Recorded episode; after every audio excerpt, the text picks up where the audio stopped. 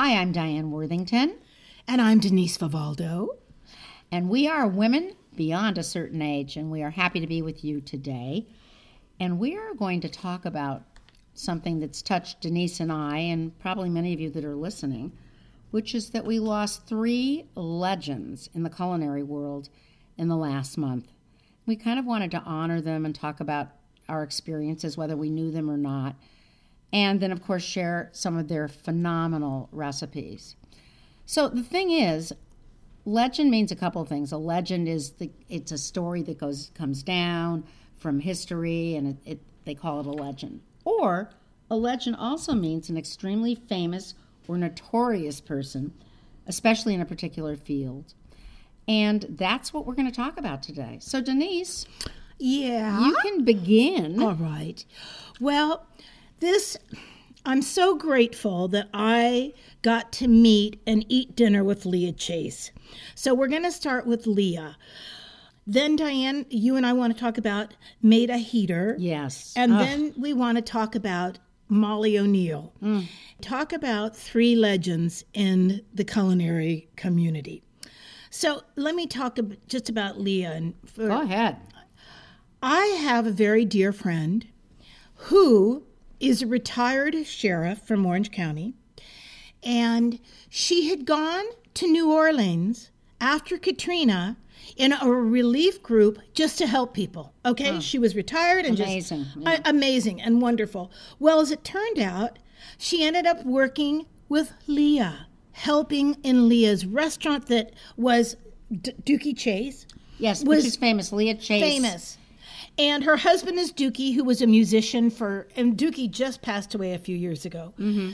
And Sue, my friend Sue, became very close to Leah.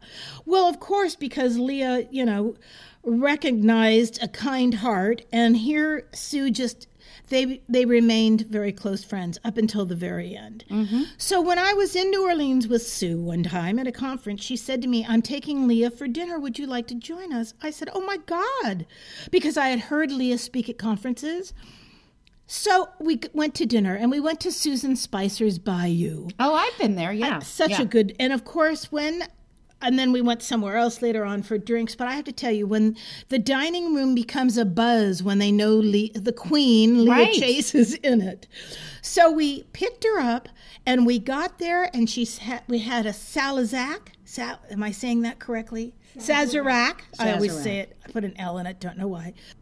And she and I just hit it off, and we laughed, and I told her I was a food stylist, that I'd been a chef, and different things. Well, this was about 4 or 5 years ago. So Leah was already 90. Okay. Wow. And she was totally with it. Oh, sharp as a tack. Yeah. Sharp as a tack. So funny. We talked, and she really talked a lot about Katrina. She told little stories about how she could never thank people like Sue enough.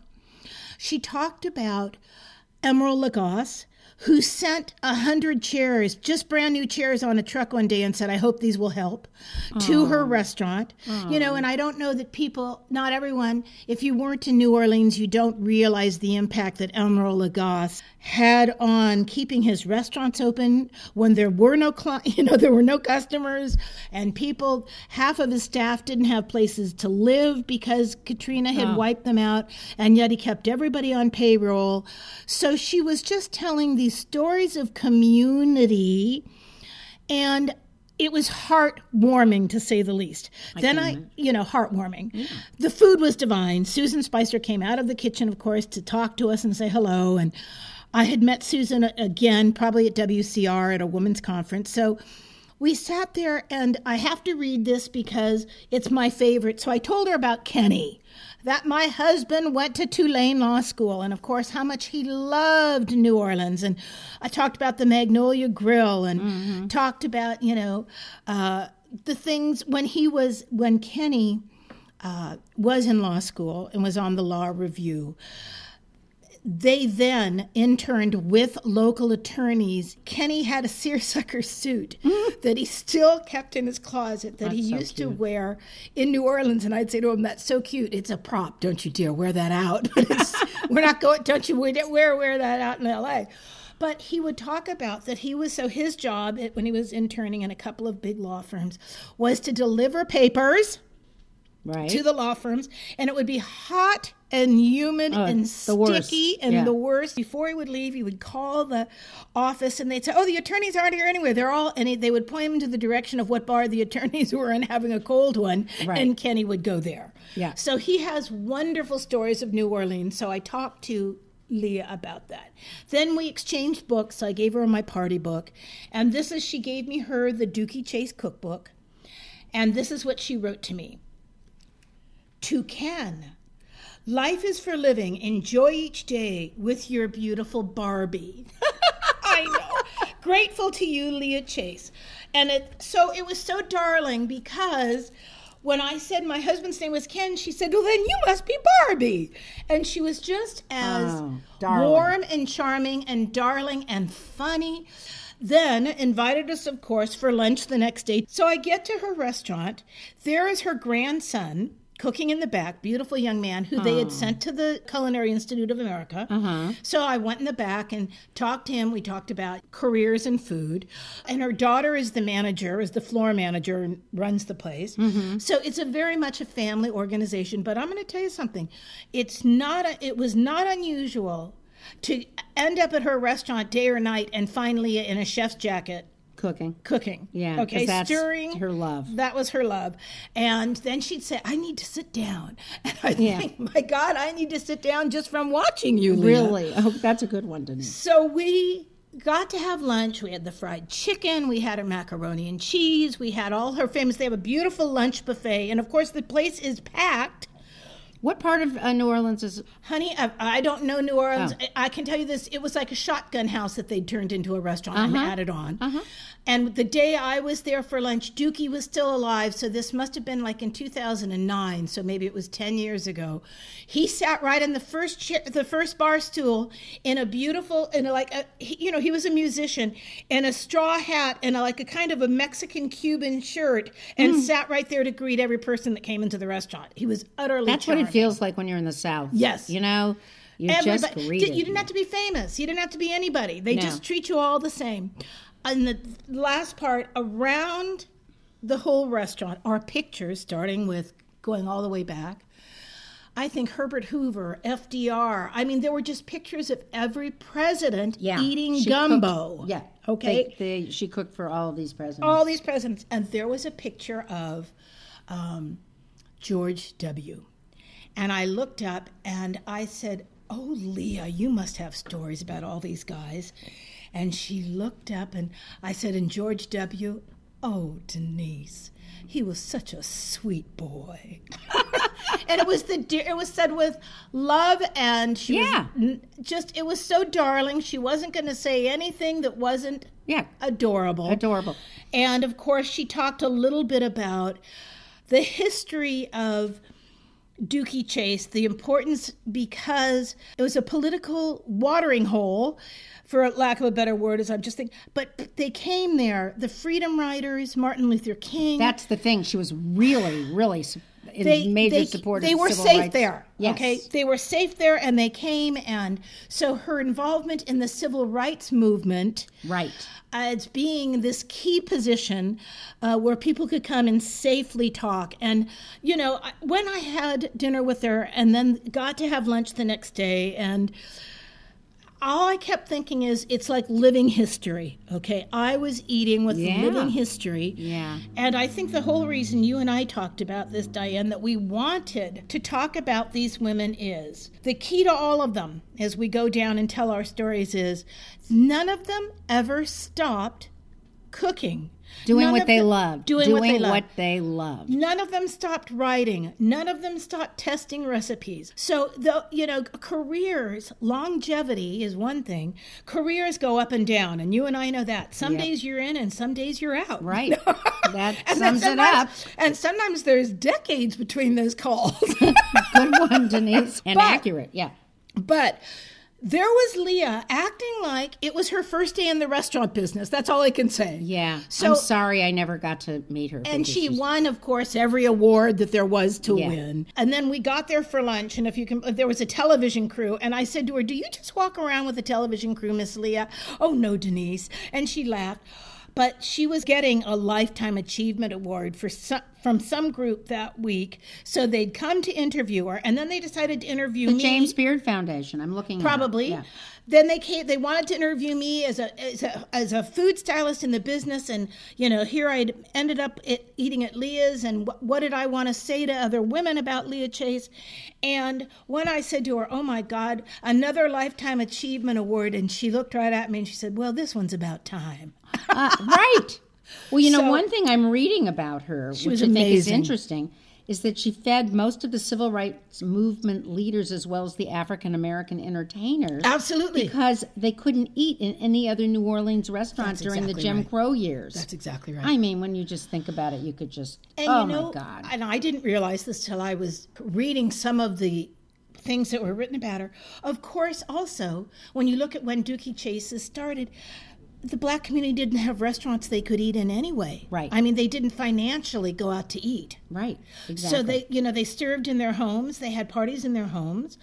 But it's so amazing. Do you know what I mean? Yeah, and the history of her life as well. I mean, and married she was all really those years. Famous for the gumbo. Oh, gumbo. Yeah, that was her thing. And what came out, a lot of people wrote about it, was when President Obama asked for some hot sauce. Right. She slapped his hand. She said, "You don't need hot sauce in my gumbo.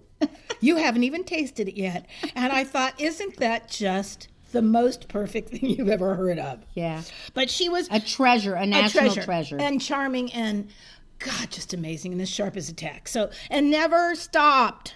Yeah. So it'd be fun for you those of you who are listening and thinking about it, just to look her up, because she's got an extraordinary life. And that's the thing. What do we leave in our life, you know? Thank you. And I imagine, because I don't know specifically, but I just have to imagine that she was an incredible mentor to those that followed her. When I was doing research on these three, as we talked about, Diane, all of them, the thing that kept coming through when people wrote just like I'd eaten in a restaurant, or I met her, or I got to call her, or she came to my culinary school. Yeah. Every one of the women we're talking about today, mentoring comes right up behind the rest of their career. Do you know what I mean? Yeah. It's so extraordinary, so generous, generous. And then we had the most incredible pastry maker, chocolate person. She was important in my culinary learning, Maida Heatter. Yes. She wrote many, many cookbooks, dessert books, basically. Chocolate, cookies, cakes, desserts. When you look at what she did, and she was 102 and she died a couple of weeks ago. In Florida. Living in Miami. She tested her recipes. I mean, she was just a serious person doing what she loved. And she was a home cook. Right. That said, I want to write cookbooks with fancy and gorgeous desserts in them, because why wouldn't home cooks want to write beautiful? You don't have to be a chef to make beautiful desserts at home. Well, I think she was one of the first people, when I think about it, when I look at my culinary library, that really translated the pastry techniques, dessert techniques for the home cook. Yes, that's exactly right. From the classic chef concept. You know, she was just a part of when I was starting my career. I never met her, and I think you did meet her. I did meet her. Yeah. We want to hear about that, Denise. Tell us how you met her. All right. Now, this is talk about, oh, my God. This is so sad and so funny and so silly. Yeah. When Wolfgang Puck had his original Spago restaurant above Sunset. On Sunset Boulevard, yeah. Mm-hmm. Right above. I had a roommate from the Culinary Academy that was my roommate. We moved to L.A. together. Her name was Catherine. We had part-time jobs. We did, we were just out of school. We were trying to make, I'm telling you, $100 was a lot of money. Okay. Yeah. So we were probably hustling for $100. Well, for some reason, we had made friends with a woman named Melissa, who was one of the original pastry chefs at Wolfgang's Puck's. Mm-hmm. Okay. before Mary Bergen, before... Oh, really? Oh, before her. This goes a long... I'm telling you, Diana, it was a long time ago. Yeah. Now, don't ask me how, but we somehow... Melissa got a gig I think we were all going to make, I'm not kidding you, like $100. So we were charging $300 for a wedding cake. And we probably stole the ingredients right out of Wolfgang Puck's bakery, but I know he doesn't listen to this podcast, so I'm going to let that go. And Melissa baked the cake, and Catherine was making the frosting because and it was a big 3 or 4 tiered wedding cake. Catherine had a Hobart probably in her kitchen where she was working, so this is like the blind leading the blind. But I was going to deliver the wedding cake and decorate it to the Riviera Country Club. Oh, my God. Now, thank God the cake got there. I put it together. It was beautiful. It was delicious. I got flowers from the florist, and, it was very 80s. So everybody contributed, and we got it. Thank God the Riviera Country Club did not ask us for a health certificate or any insurance, because that would have just blown us right out of the water. Right.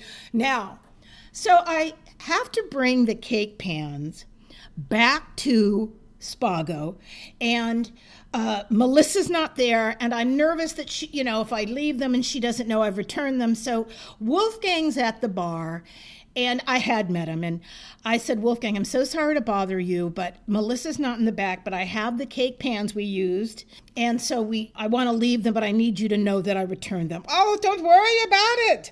And so then he says to me, oh, you should meet my good friend sitting here, Maida Heatter. And I look, and there, I don't know who she is at this moment. At that point, okay, yeah. Don't know. It's probably 86, 87. I don't know who she is. But she's beautiful. She's this stunning looking. You know what I mean? She's stunning. Yes. She's stunning looking. Yes.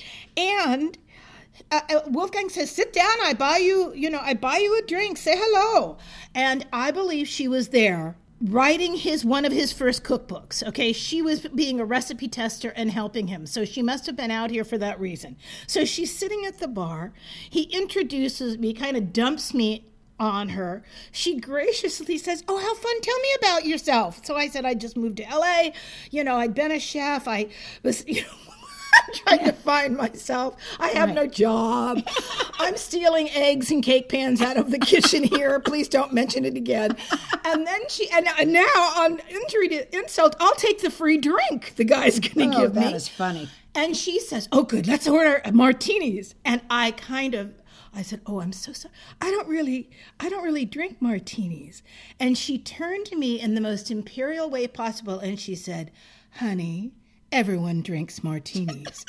And that was it. And I drank the martini, and I finally kind of was piecing together who she was. Do you know what I mean? Right. And then I realized that and of course later on in life when I thought about it, she spawned so many people. Nick Malgieri, yeah. Jim Dodge. I mean, she just really, there was a following of people. What didn't she taught? So I probably stayed for half an hour, drank my martini, got in my car. Thank God that I just kind of coasted down the hill, down La Cienega to the beach where I lived. And she kept saying to me, Denise, you'll find what you're good at. Oh, and that's a good thing to take a minute and think about. Yeah, and she kept saying, and I told her I really loved garde manger. I didn't love working on the hotline. I loved decorating platters. I was good at decorating the wedding cake. I was good at building pretty salads, but I didn't really know that I was going to be a food stylist in that day. Do you know what I mean? Right. It was still too early, all too new. So anyway, but she kept saying, you'll find what you're good at it. And then for her to have lived to be 102 years old. I know. She had a book that came out just last April. Yeah. Diane, I haven't seen it yet. I saw it on Amazon. I have several of her books. You and I have several of the same books. But she had a beautiful book that just came out in April, which was a compilation of a whole bunch of her great recipes. At 102 years old, are you kidding me?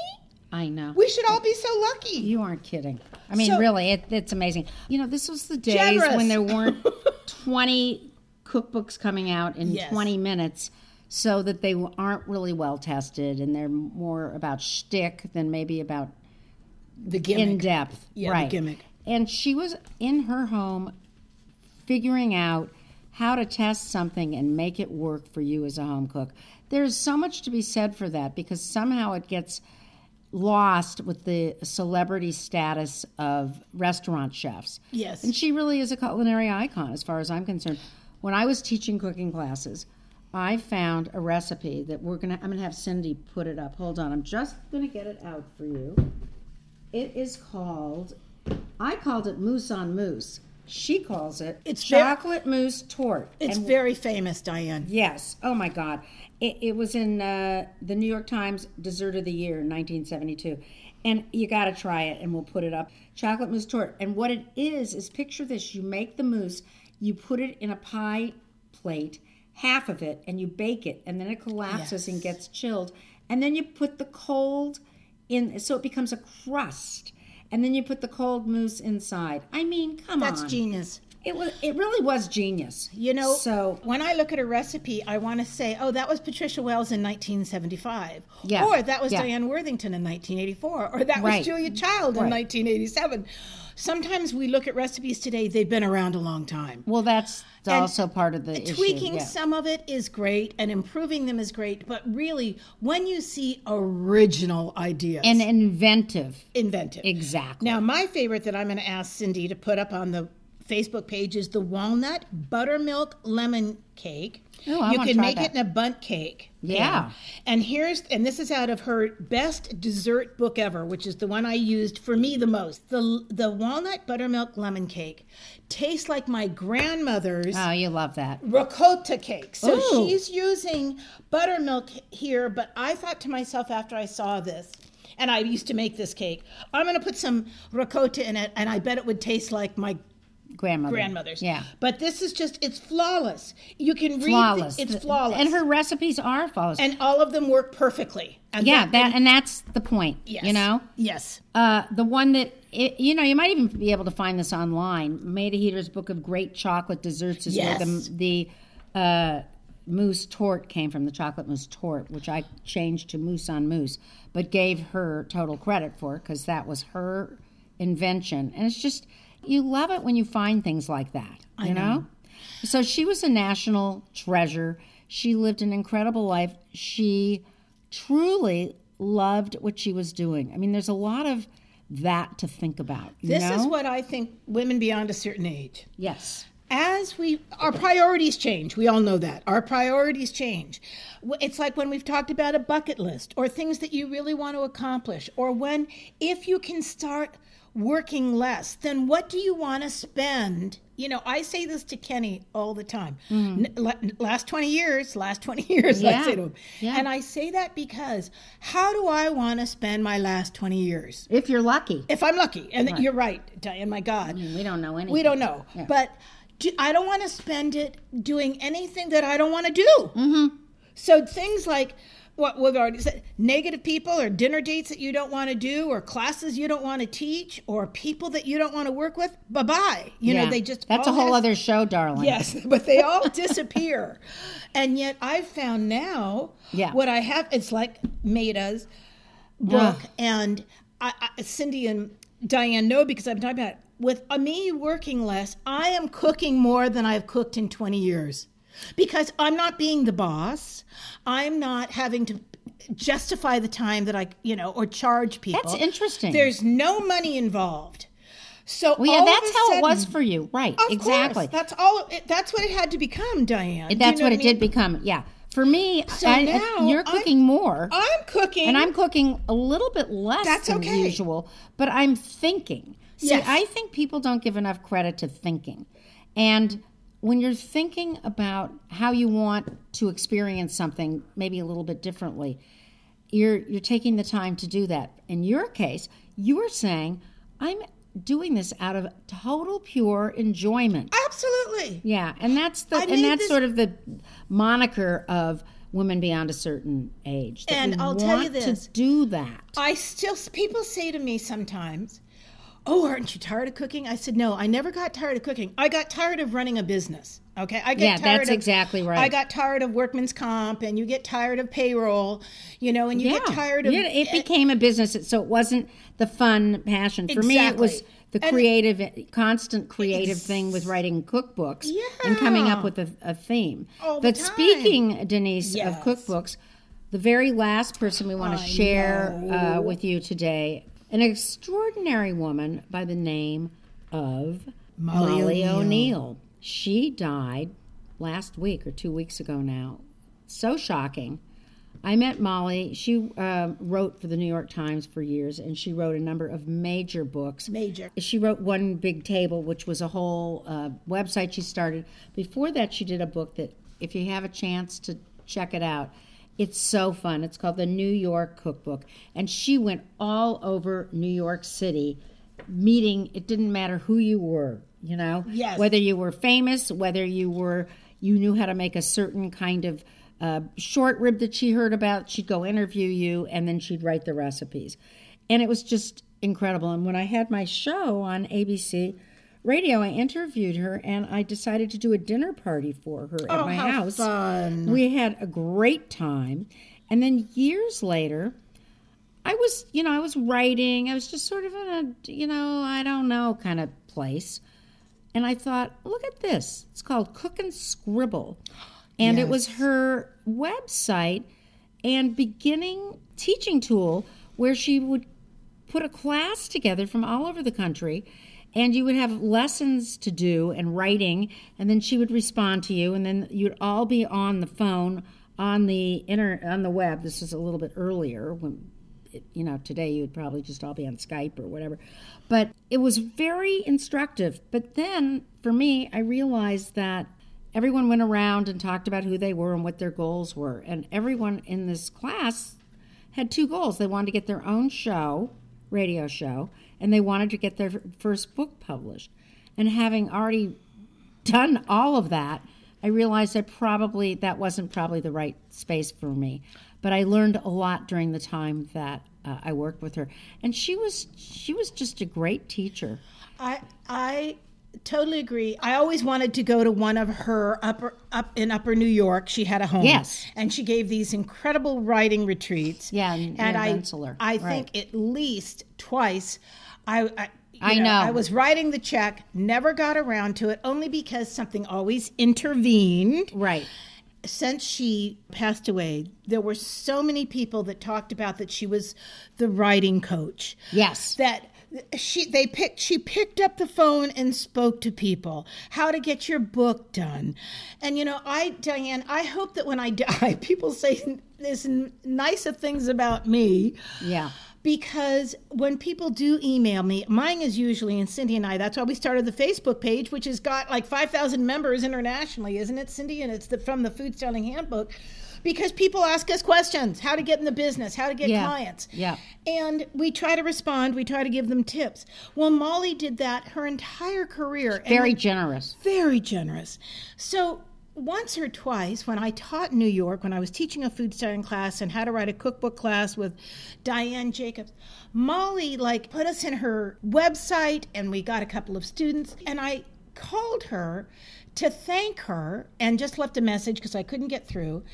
And then later on, one of her assistants said, "Oh, Denise, Molly said that was just tickled pink that that she had helped you at all." And I kept saying, "Well, if there's anything I can do for her, please tell me."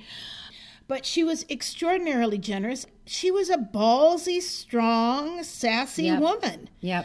And she really was. All those things. One of a friend that you've known for years in publishing, Beth Wareham, wrote on Facebook after she died. She said, "Molly and I talked about starting a business together, and we were going to call it Two Big Bitches." And I said to her, "And well earned."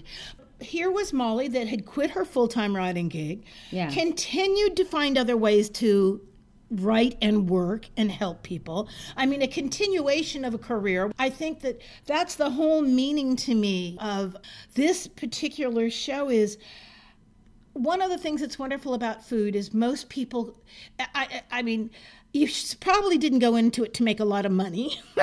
You went into it because you were passionate about it. You didn't go into it to think you were going to get a Food Network show. People like you and I, there weren't even Food Network shows in those days. Now, we were still thinking of the James Beard cooking show from whatever. Exactly. I mean, I know who it was. The Galloping Gourmet. That was that, yeah.